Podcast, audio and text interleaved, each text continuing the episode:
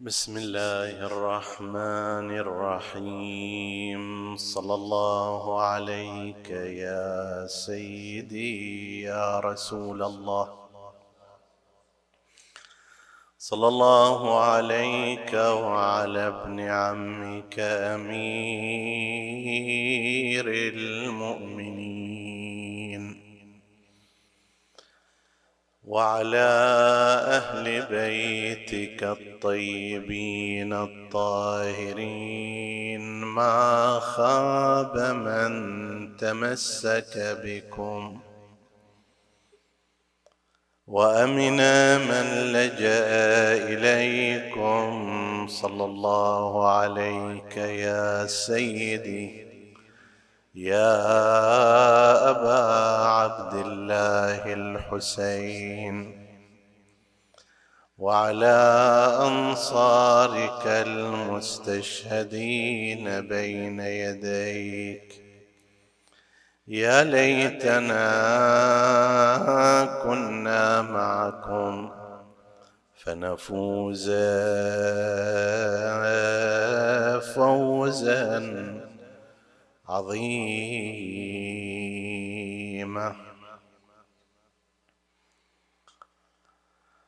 لا تدعوني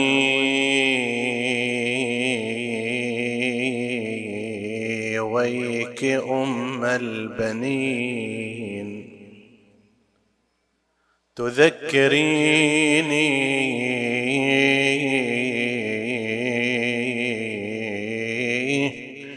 بليوث العرين.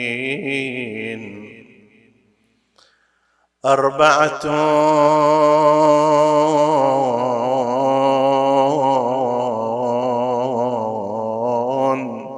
مثل نسور الربا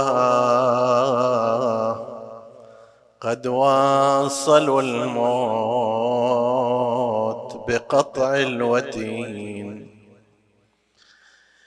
يا ليت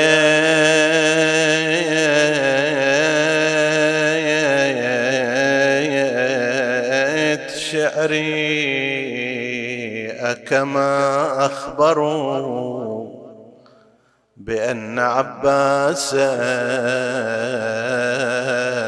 قطيع اليدين. يا من رأى العباس هذه أشعار أم البنين في رثاء أبنائها وبالذات أبي الفضل العباس. يا من رأى العباس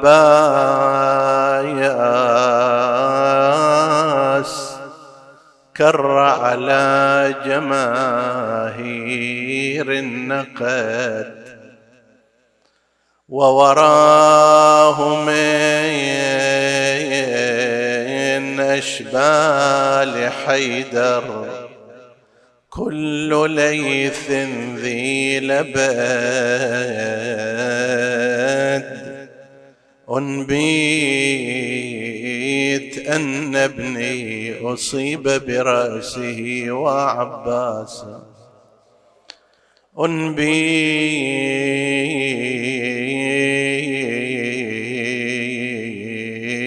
أن ابني أصيب برأسي. مقطوع يا يا يا يد. ويلي ويلي على ولدي. أطاح برأسه رأس العمد. أويلي أم البنين بقص المدينة أم البنين تصيح بالويل نادي يا أبو فاضل يسر دال الرجاء. يقولون يا ابني باللواء شقيت الصفوف دارت عليك الخيل يا ابن بذان. وقعت يم المشرعة مقطوع الجفوف مفضوخ راسك والدمى من جروحك وحسينا يقولون طبيت النهار. واطلعت عطشان ورجعت قلبك بالظما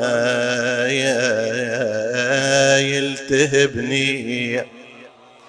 ما صار مثلك يا ضياء عيني بلخم لجلك لواصل بالبكا نهاري مع يقولون راسك يوم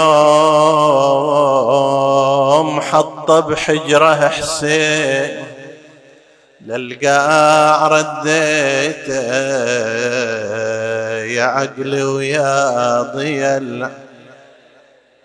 لكنما الأمر لله لا حول ولا قوة إلا بالله العلي العظيم. إنا لله وإنا إليه راجعون.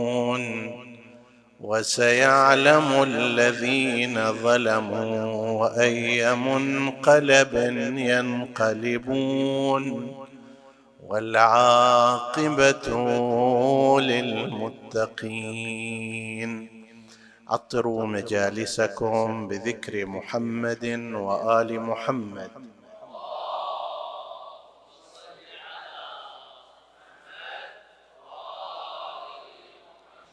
اللهم صل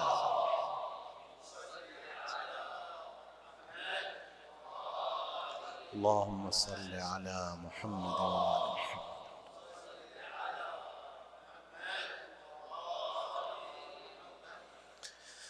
بناء على ما ذكره بعض المؤلفين تصادف ليلة الثالث عشر من شهر جمادى الثاني من سنة أربعة وستين هجرية.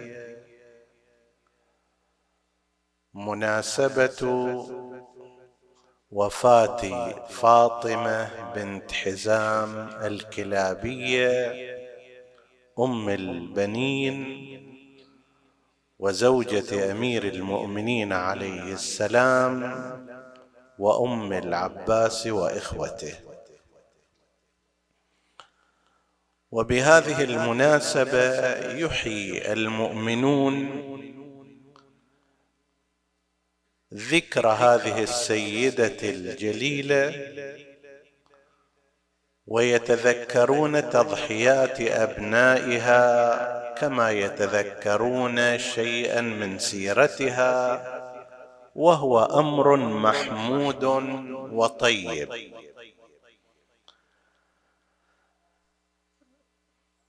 أمر محمود لأن المجتمعات تحتاج إلى قدوات كثيرة. مثلما تحتاج إلى مراكز دينية مساجد مآتم. فلا يكتفى بمركز رئيسي واحد ولا بمسجد كبير واحد. كذلك الأمر بالنسبة إلى شخصيات الدين وأصحاب السيرة الحسنة والقدوات الصالحة. ما لازم الإنسان يتحسس من أنه مثلا غير المعصوم تحيا له ذكرى ومناسبه وما شابه ذلك. المعصوم في مكانه الأعلى وينبغي أن يحتفى بمناسبته بشكل استثنائي. وغير المعصومين أيضا ينبغي أن يحتفى بمناسباتهم. الرجال الصالحون العلماء الكبار النساء الفضليات في تاريخ الأمة كل واحد من هؤلاء له سيرة له محل للإقتداء والاهتداء بهديه. من المناسب جدا أصحاب رسول الله الذين لم يغيروا ولم يبدلوا أن تتذكر قصصهم. أصحاب أمير المؤمنين الثابتون على الولاية أيضا من المناسب جدا إحياء مناسباتهم والحديث عنهم باتباعهم لآل محمد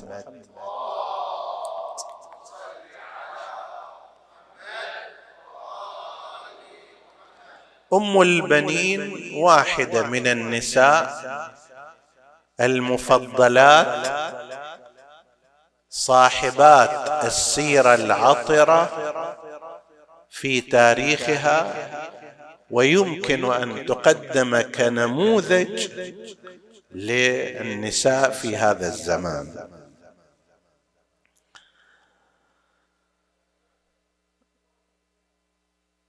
قيمة أم البنين ليست فقط في أنها زوجة الإمام أمير المؤمنين عليه السلام. إحنا ما نعتقد أن مجرد زواج معصوم بامرأة مجرد الزواج لا يعطي لها قيمة استثنائية إلا إذا كان ذلك التزويج تزويجا سماويا وربانيا. إذا كان الاختيار اختيار إلهي نعم. عندنا في الرواية عن الإمام الرضا عليه السلام أكو ثلاث تزويجات جرت في السماء من قبل الله عز وجل. زوج الله آدم حواء وزوج زيد زوج امرأة زيد برسول الله صلى الله عليه وآله فلما قضى زيد منها وطرا زوجناكها. هذا تزويج إلهي لغاية وغرض تشريعي. والتزويج الثالث الأهم هو تزويج فاطمة بعلي أمير المؤمنين عليهما السلام. فإن الله في الحديث عندنا فإن الله عندما اعترض قسم من قريش ممن تقدم لخطبة فاطمة عليه السلام ومنعوا اعترضوا على رسول الله صلى الله عليه وآله فقال ما أنا منعتكم وزوجته ولكن الله منعكم وزوجه. فهذه ثلاث تزويجات سماوية ربانية تخرج عن حالة التزويج الاعتيادي. نعم المعصوم كأي بشر يحتاج إلى زوجة أو زوجات. هذه الزوجة يختارها لأسباب مختلفة. قد يختارها كما حصل بالنسبة إلى رسول الله صلى الله عليه وآله اختار زوجات متعددة متعددة لأجل غايات مختلفة. واحدة ما عندها أحد خطبها رسول الله وتزوجها. ما فيها فد ميزة جمالية أصلا. مثل سودة بنت زمعة. لا ميزة جمالية لا فيها ميزة علمية لا فيها ميزة مثلا سلوكية استثنائية لا امرأة عادية. لكن النبي صلى الله عليه وآله رأى أن هذه المرأة ليس عندها أحد فأراد أن يكفلها ويرعاها ومثل ذلك أم حبيبة بنت أبي سفيان. زوجها عندما ذهب إلى الحبشة ارتد وتنصر فأصبحت بلا أحد النبي صلى الله عليه وآله تزوجها. هاي من الغايات. قد تكون غاية حسب تعبير اليوم غاية سياسية. قد تكون الغاية غاية شخصية. قد تكون الغاية غاية استقطاب. اسره هذه المرأة وقد يكون نفس المرأة هي فيها ميزات خاصة. كما نعتقد بالنسبة إلى خديجة اولا وإلى أم سلمة مثلا اللي النبي هو نفسه راح إلى أم سلمة وشال الموانع والحواجز كلها وخطبها لنفسه وتمم الزواج بها. وأوضح من ذلك في حال خديجة اللي تكلم عنها ما أبدلني الله خيرا منها امنت بي حين كفر بي الناس وصدقتني حين كذبني الناس وواستني بمالها حين منعني الناس ورزقت الولد منها ولم أرزق من غيرها. هذه ميزات كان عندها. وإلا لو أردنا أن نقول أن المعصوم لا يتزوج إلا من كانت مكافئة له ومساوية له وفي درجته لما تزوج المعصومون ابدا. وهذا نص حديث لو لم يزوجنا إلا كفء لما تزوجنا. تستثني الزهراء عليه السلام التي كانت كفء علي وعلي كفأها. الباقي ليس كذلك. كل النساء الباقيات لسن مكافئات للمعصومين. لكن إذا جاءت امرأة إلى داخل دار المعصوم تتوفر لها فرصة كبيرة للتكامل. تتوفر لها فرصة عظيمة للالتصاق والرؤية والنظر إلى كيف ترى القرآن مجسدا. كيف ترى الدين يتحرك. هنا إذا استفادت من هذه الفرصة فإنها ترتقي وترتفع إلى مدارج عالية. ولذلك قد تكون حتى جارية من الجواري كما هو الحال بالنسبة إلى أمهات المعصومين من بعد الإمام الصادق عليه السلام. كلها جواري وبحسب الترتيب الاجتماعي في ذلك الزمان جارية تشترى تباع يعني من طبقة في نظر الناس دانية. لكن مع ذلك لما هذه المرأة اللي عنوانها الاجتماعي جارية ترتبط بالإمام تتعرض إلى هذا النور تهتدي بهدايته ترتقي. فإذا بها كما ورد في حق بعضهن سليل مسلولة من الآفات والشرور. أو كان اسمها كذا فتسمى بالطاهرة. بعد ما اجت وصارت في رحابها كذا بعد ما اجت تجي تخدمها حكيمة بنت الإمام الجواد كما هو الحال بالنسبة إلى نرجس وحكيمة امرأة عالمة فاضلة. زين؟ من أهل البيت وهذه بحسب الترتيب الاجتماعي هي جاريه من الجواري. لكن تقول له أنا أخدمك أنت مو تخدمي فالفضيلة هنا تجي لما تلتحق امرأة وتصير زوجة للمعصوم من المحتمل أن تبقى على مستواها ومن المحتمل حتى أن تنزل عن مستواها العادي ومن المحتمل أن ترتفع إلى أعلى الدرجات. أم البنين كانت من القسم الثالث. اللي عندما ارتبطت بأمير المؤمنين عليه السلام ارتقت رقيا واضحا حتى صارت مقدمة عند الكثير على سائر نساء أمير المؤمنين عليه السلام مع تعددهن. أمير المؤمنين على المشهور تزوج بثمان حرائر. ثمان نساء. زواج دائم. لسن جواري بملك اليمين ذاك وحد لا حرائر بعقد بعقد زواج دائم على المشهور أن أمير المؤمنين عليه السلام تزوج بثمان من النساء. طبعا تعلمون لا يستطيع أن يجمع بأكثر من أربعة في وقت واحد. كل المسلمين سواء كانوا معصومين أو غير معصومين باستثناء رسول الله صلى الله عليه وآله لا يستطيع أي منهم أن يجمع أكثر من أربع نساء بالعقد الدائم في وقت واحد. أمير المؤمنين عليه السلام تزوج ثمان نساء في أوقات مختلفة بحيث لم يكن في وقت واحد عنده أكثر من أربع نساء. على المعروف مثلا بعد شهادة الصديقة فاطمة لأنه في زمان فاطمة لم يتزوج بأحد وبعض الروايات تقول أنه لم يكن يسمح له من الناحية الشرعية أن يتزوج احدا غير فاطمة عليه السلام. وهذا من فروع المكافأة أيضا.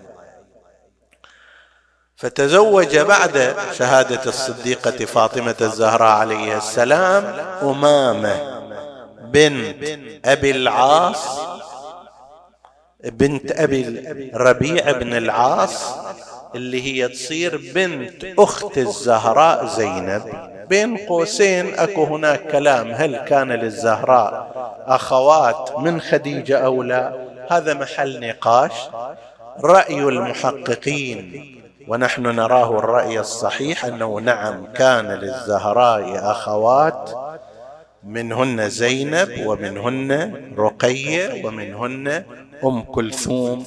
زينب هذه أخت الزهراء من أمها خديجة بنت رسول الله صلى الله عليه وآله عندها بنت اسمها أمامة.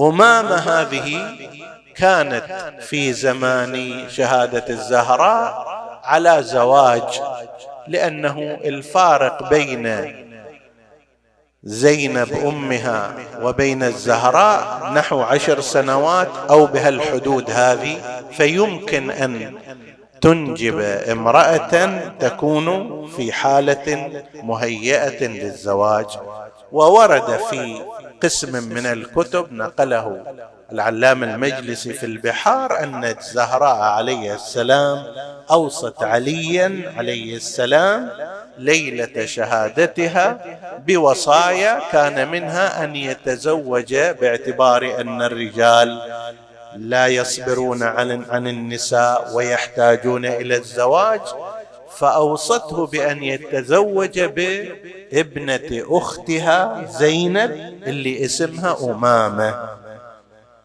فإنها بحسب هذه الرواية التي نقلها المجلسي في البحار فإنها تكون تكون لولدي مثلي.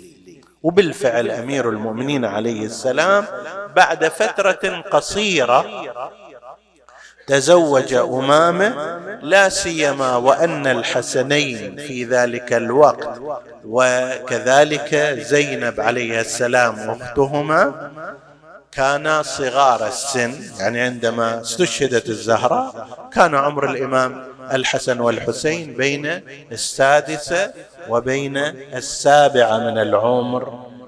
وهالوقت هذا يحتاج إلى من يرعاهم؟ وأصغر منهم كانت زينب بسنتين أو نحو ذلك.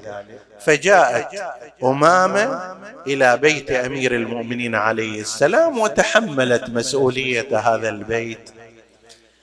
في نفس الفترة أيضا تزوج أمير المؤمنين عليه السلام أسماء بنت عميس. أسماء بنت عميس الخثعمية. هذه مع أخواتها حظين بوسام من رسول الله محمد.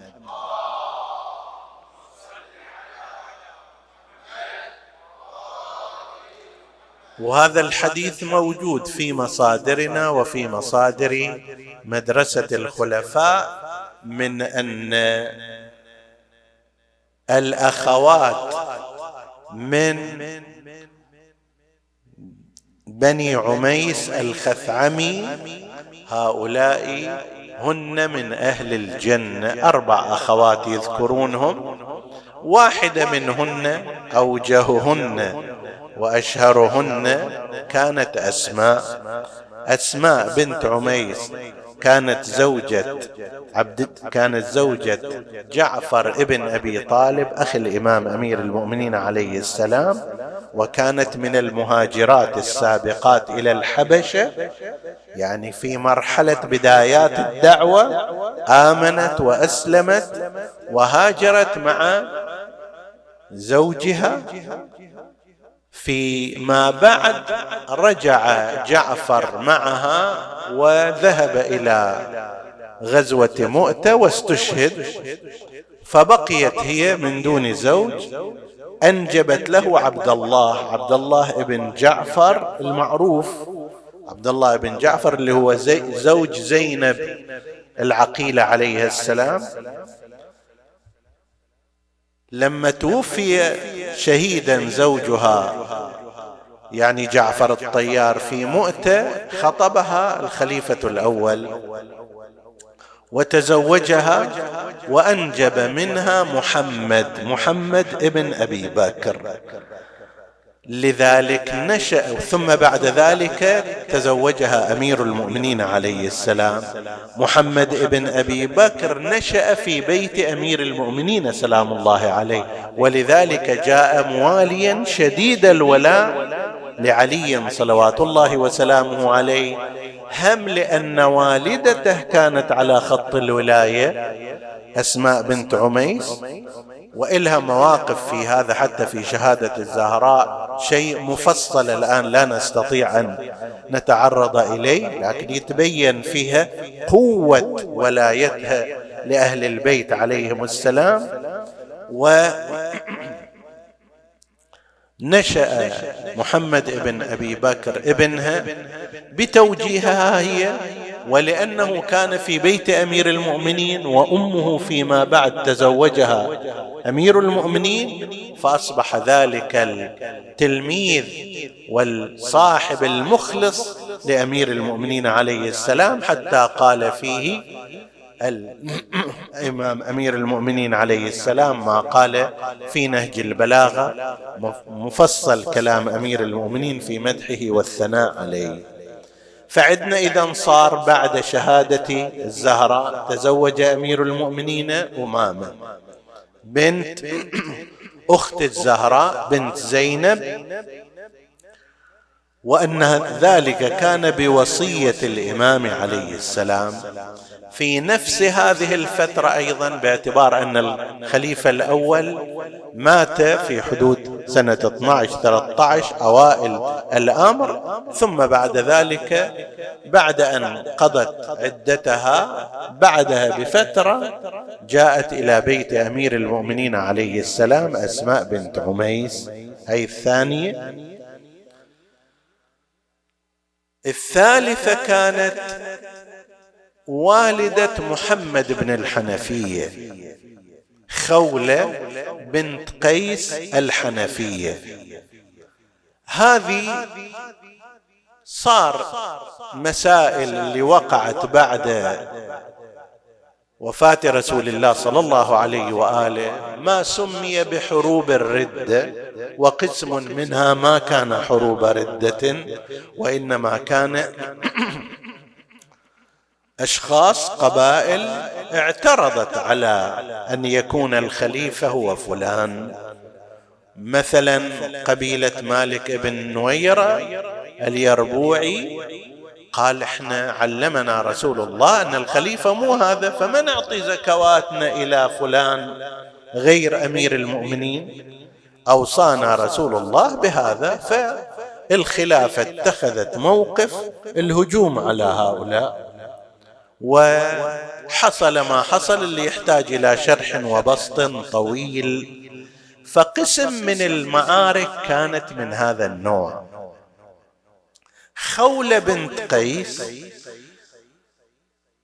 أسرت في معركة من هذه المعارك اللي معركة أصح يعني الرجال فيها ما كانوا مسلمين للخلافة القائمة وكانوا يصرون على ولاية علي عليه السلام فتمت مهاجمتهم. سبيت بعض النساء كان من بينهن خولة هذه. هنا يختلف توجيه مدرسة الخلفاء عن مدرسة أهل البيت. مدرسة الخلفاء يقول شوفوا علي بن أبي طالب تزوج من امرأة سبيت في معركة تحت راية الخليفة الأول. فمعنى ذلك أن هذه الخلافة خلافة شنو؟ شرعية وتامة وإلا ما كان حلال لعلي بن أبي طالب أن يتزوجها. إذا الخلافة هذه خلافة شرعية والإمام علي قبل بهذه الخلافة ورتب الأثر عليها. عندنا رواية عن الإمام الصادق عليه السلام تقول فيها تفصيل. تقول لما جاء جيء بسبي بني حنيفة اجى أحد الرجال غنائم بالتالي هذه فألقى رداءه على خوله. فرفضت ذلك وألقت علي رداء قالت يعني قال هذه مالتي خلاص أنا حجزتها حسب التعبير وبالتالي أنا راح أخذها غنيمة إن كان الغنيمة اللي إلي والنصيب مالي يكفي كان بها والا أعطي الزياده إذا كان نصيبي مثلا عشرة دنانير وهي قيمتها الشكل هذا هو. إذا لا قيمتها عشرين وثلاثين أعطي الزياده فهي رفضت ذلك وقالت نحن مسلمون. نشهد أن لا إله إلا الله وأن محمدا رسول الله.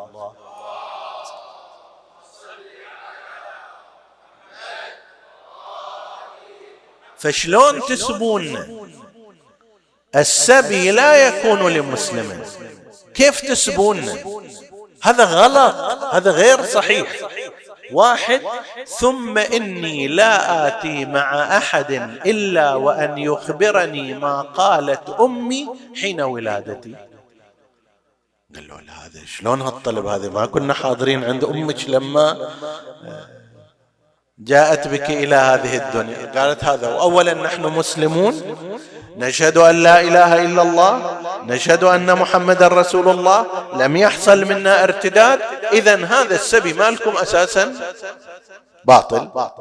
ثانيا لو فرضنا أنه تريدون أنا إلي حق الاختيار لا أريد احدا إلا بهذا الشرط فسألوا أمير المؤمنين عليه السلام.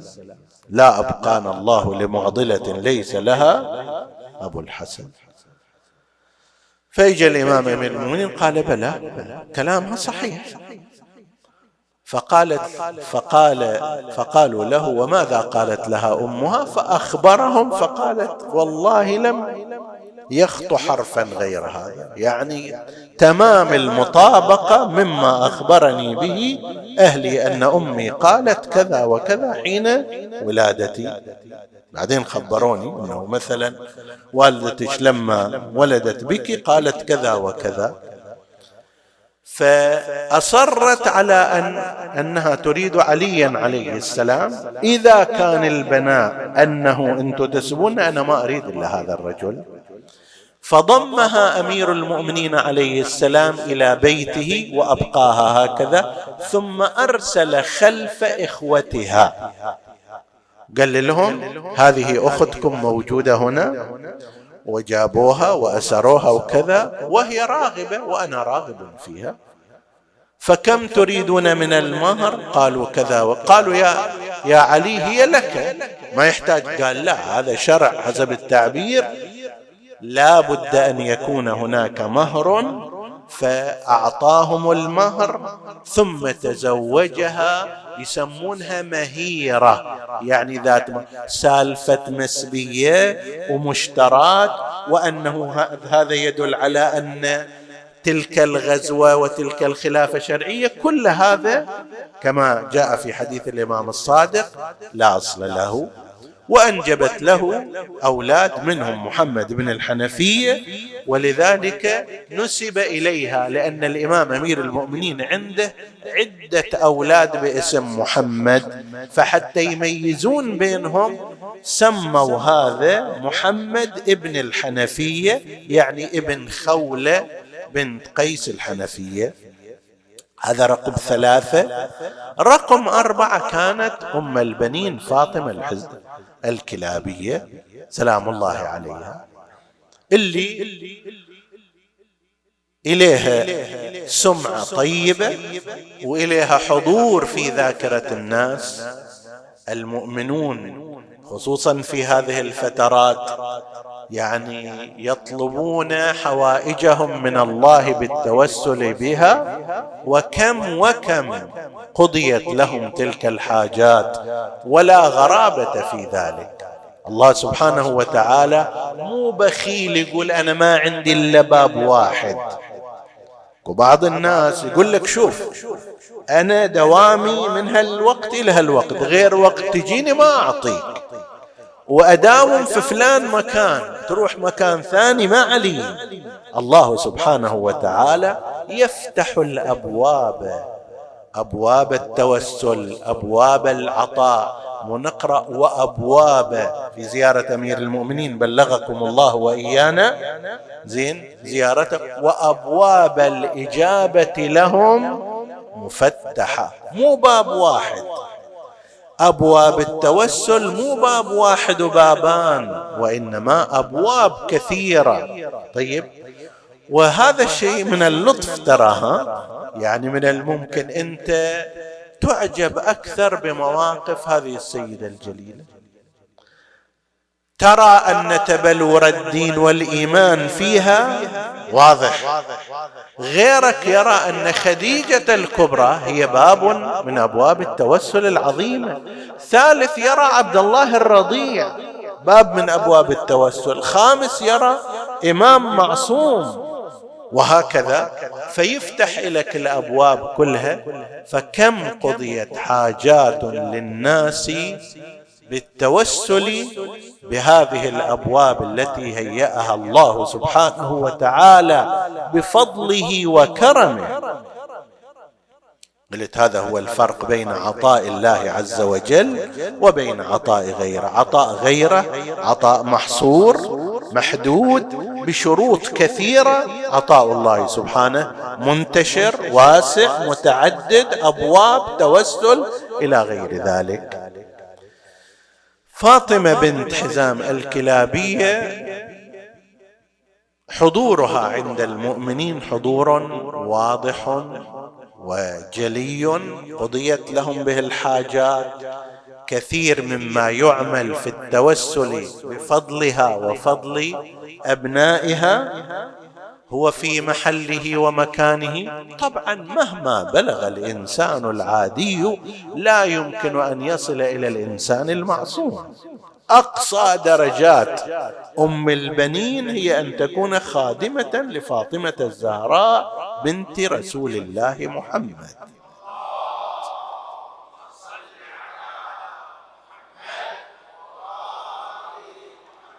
هذه الزهراء أين سيدة نساء العالمين من الأولين والآخرين. العصمة الكبرى لها كلامها حجة على الخلائق. يرضى الله لرضاها يغضب لغضبها. طيب إلى غير ذلك مما ورد في فضائلها. لكن كل واحد أيضا في موقعه. طيب فجاءت إلى بيت أمير المؤمنين عليه السلام تزوجها أمير المؤمنين. في رأينا ورأي بعض المحققين أن زواج أمير المؤمنين عليه السلام بفاطمة الكلابية كان في حدود سنة أربعة وعشرين خمسة وعشرين ستة وعشرين هكذا. مو مثل أمامة اللي ربما مرت أسابيع ثم تزوجها. يعني لعله تزوج أمير المؤمنين أمامة أخ بنت أخت الزهراء خلال أسبوعين ثلاثة. ليش؟ لأن الغرض المطلوب وهو إدارة البيت الداخلي مع وجود الحسن والحسين وبقية أبناء أمير المؤمنين وهم صغار في ذاك الوقت. ست سنوات وسبع سنوات. طيب. وأصغر منهما زينب وأم كلثوم. تقتضي التعجيل في هذا الأمر. وهنا يشير نشير إلى مسألة أيضا أن بعض العادات التي هي عندنا عادات لا أساس لها لا ديني ولا شرعي. فلان توفيت زوجته رحمها الله. يبقى لك سنة بعضهم بضغط أحيان أحيانا بضغط بعض البنات بضغط بعض الأولاد كيف تتزوج؟ أمنا ما صار لها إلا سنة سنتين. وأنت تبغى تتزوج؟ عجيب. شنو لازم يسوي حداد إلى يوم يبعثون؟ مو صحيح هذا أبدا. ليس صحيحا. وليس من حق البنات وليس من حق الأبناء. أن يؤذوا أباهم في هذا الأمر. هذا إيذاء في بعض الحالات. ومرغوب عنه شرعا. ليس مطلوبا شرعا. الحداد هو على المرأة مو, مو الرجل يسوي حداد. المرأة كحكم شرعي تعتد عدة الوفاة أربعة أشهر وعشرة أيام وتحد فيها يعني ما تتعرض للزواج ولا للخطبة ولا للزينة ولا ولا. هذا أمر للنساء مو للرجال. أما الرجل ينبغي أن يعيش حياته لا يستغني الرجل عن امرأة فترة طويلة.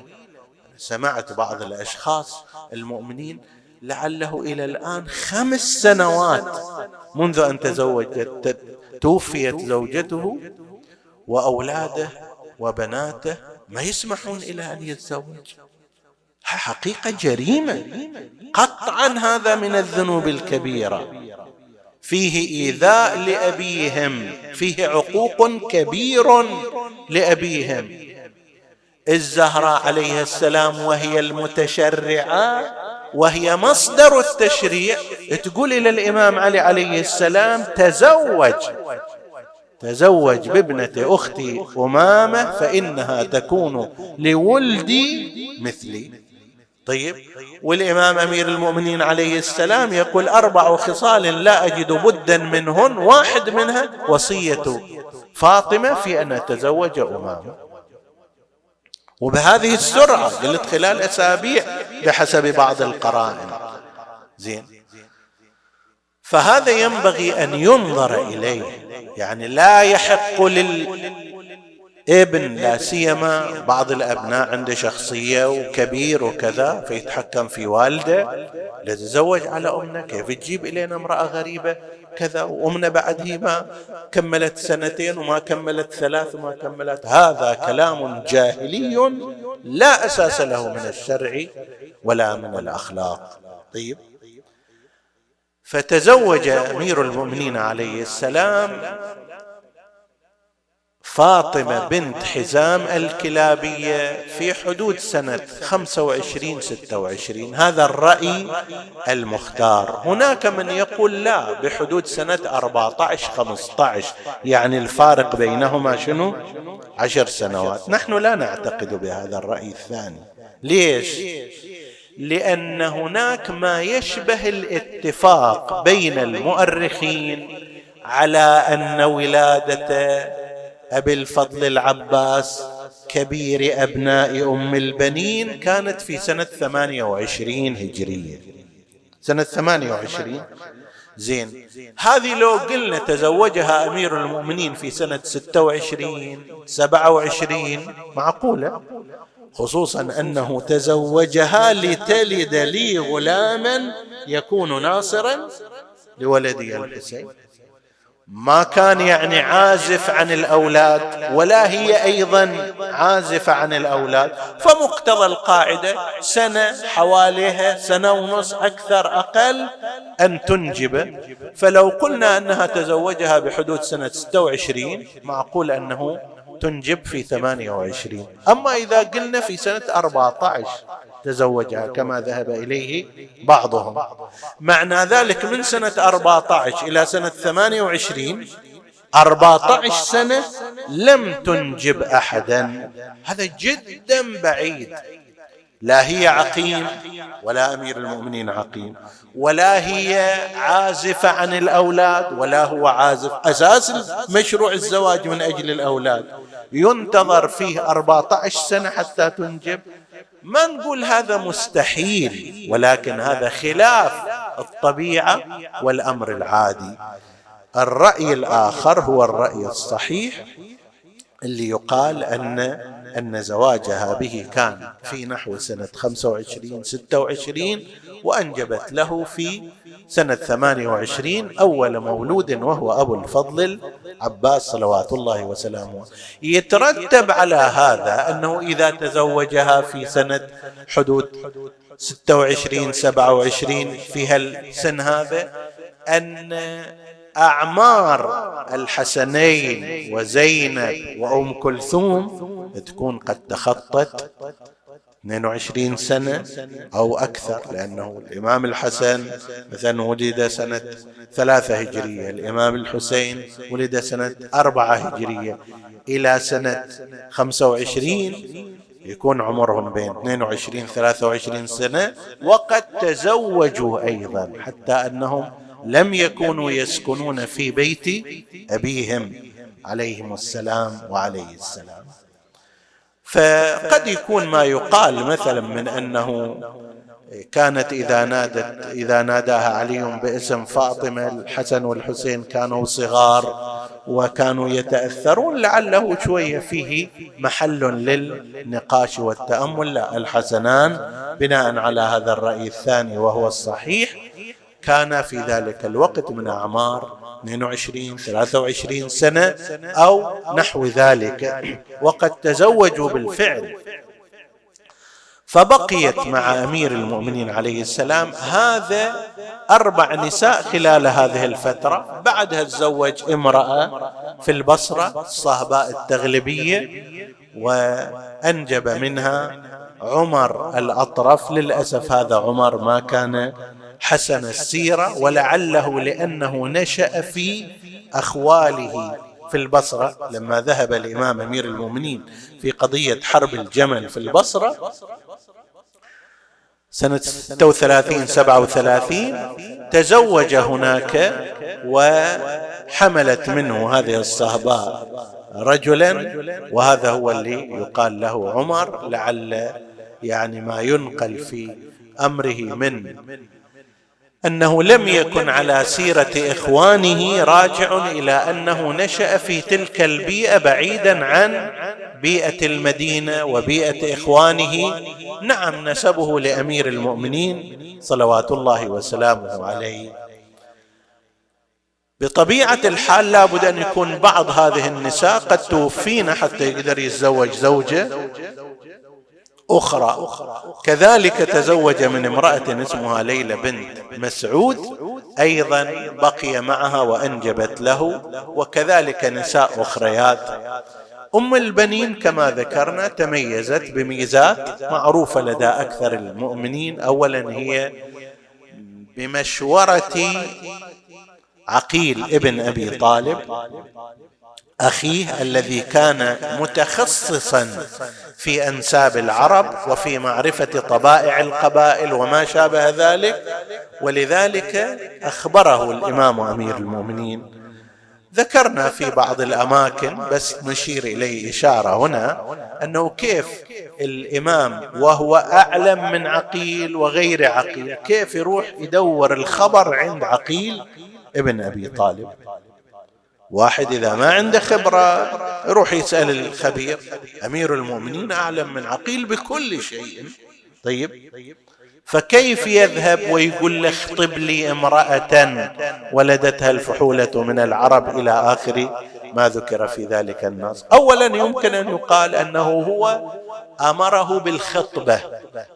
واحد كان يكون وسيط ثانيا هذا فيه إشارة إلى أن النهج الطبيعي للإنسان أن يذهب إلى الخبراء في كل فن. حتى لو كان هو عنده علم هو حتى لو عنده هندسة لكن إذا أراد أن يبني بيت يروح إلى المهندس. عنده معلومات طبية لكن يروح إلى الطبيب كمنهج عام. ولذلك أمير المؤمنين ونحن نعلم أنه أكثر خبرة بالبدن والطبابة والشيء لما ضرب على رأسه صلوات الله عليه طلب أن يؤتى له بمن؟ بهاني بن أثير السكوني وهو متطبب الكوفة يعني الرجل الأول في الطب في الكوفة مع أننا نعتقد أن أمير المؤمنين عليه السلام هو أعلم منه وأعلم من غيره.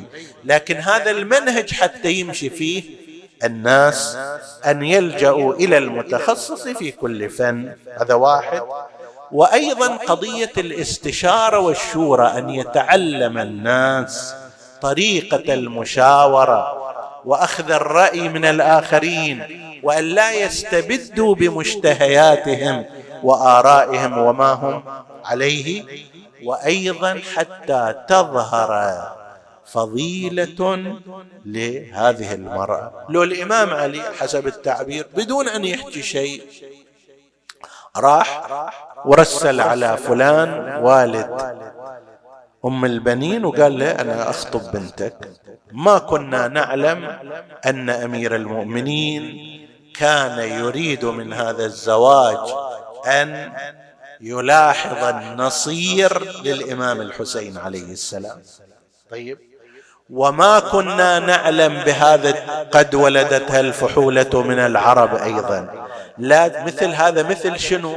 مثل ما قال الله عز وجل لموسى بن عمران وما تلك بيمينك يا موسى؟ الله ما يدري أنه شنو في إيده. لا حتى يظهر للناس.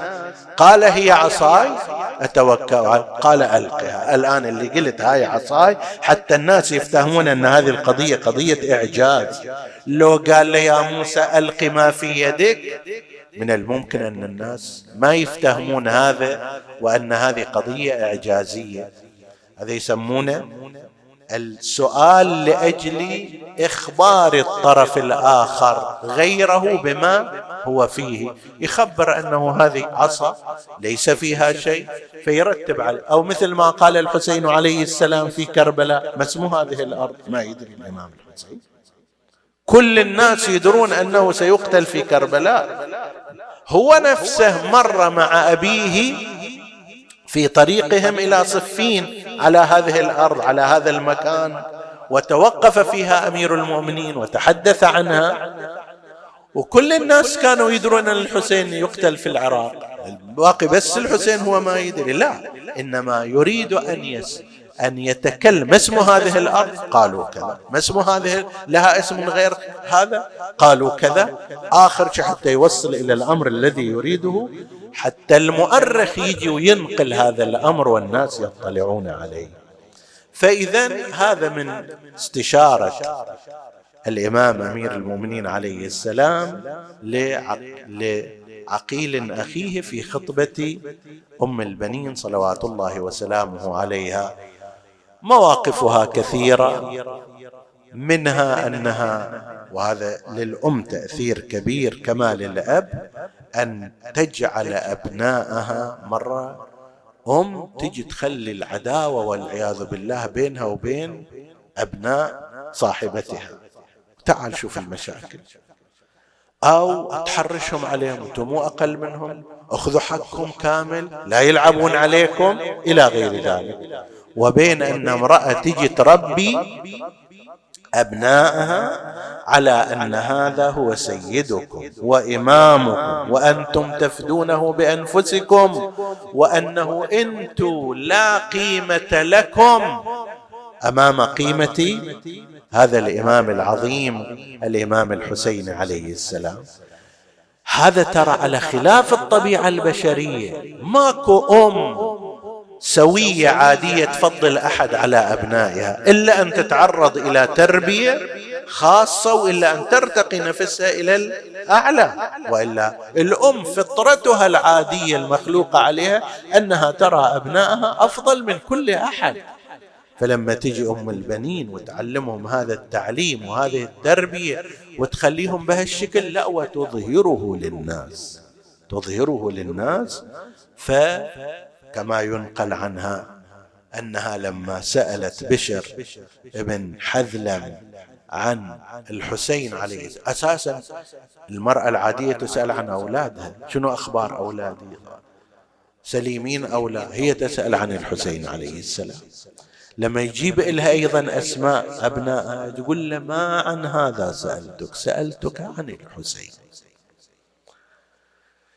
يجيب لها بالتدريج تقول له ويحك قطعت نياط قلبي أخبرني عن الحسين.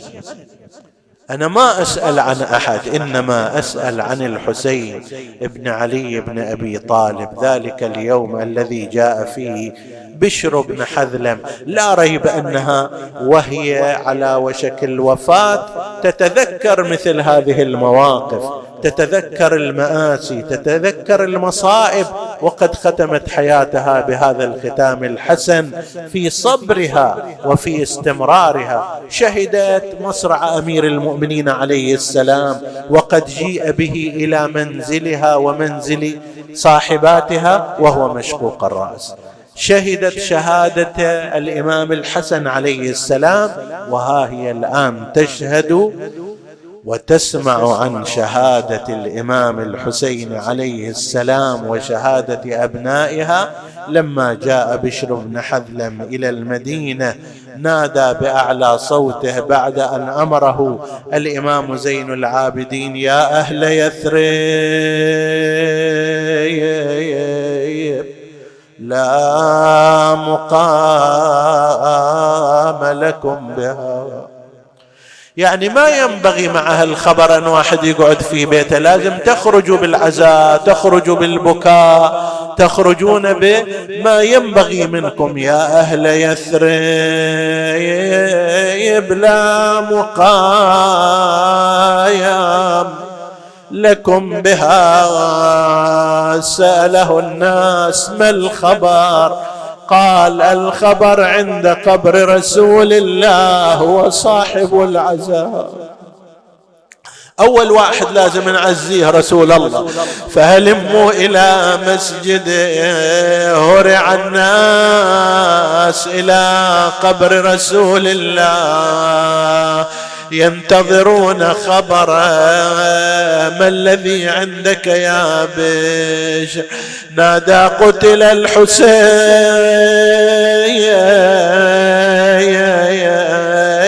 فدمعي مدرار. شايف المطر اليوم هذا يقولون إله مدرار منهمر متهاطل لا يتوقف. كذلك كان بشر يقول عن أدمعه وعن بكائه فأدمعي مدرار.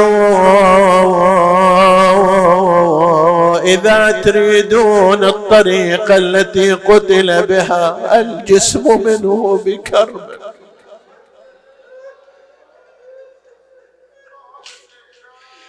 الجسم منه بكربلاء مضرج. والرأس منه على القناة. يدار يا بيش لم يكن جسد الحسين مضرجا فقط وإنما كان مرضضا بحوافر الخيل ضج الناس بالبكاء والعويل كل ينادي وحسينا. يقول راوي الخبر جاءت امرأة تحمل على كتفها طفلا. قالت من الذي تنعاه يا هذا؟ قال لعل هذه المرأة مدهوشة أو ما سمعت؟ من هي؟ أنا أقول قتل الحسين وتقول لي من الذي تنعى؟ قالوا له هذه أم البنين أم العباس وإخوته. قال كأنها معذورة إذا هكذا أن تكون مذهولة. أقبل عليها. عظم الله لك الأجر يا أم البنين في عبد الله. قالت ما سألتك عن في جعفر؟ قالت ما سألتك عن في عثمان. إلى أن قال قال عظم الله لك الأجر بأبي الفضل العباس. فقد قطعوا منه اليدين وفضخوا منه الرايات. قالت ويحك قطعت نياط قلبي أخبرني عن الحسين. أنا ما عندي ولد غير الحسين ما عندي أحد ينسأل عنه غير الحسين. قال لها يا أم البنين عظم الله لك الأجر بأبي عبد الله. فلقد قتلوه عطشانا ضمانا غريبا. صاحت عندها وولدا وحسينا يا ناس بل دفرجوله خلوه ينزل عن ذلوله أبا سايله واستمع قوله يوم التقوا ذوله وذوله عباس راعي الفخر يوله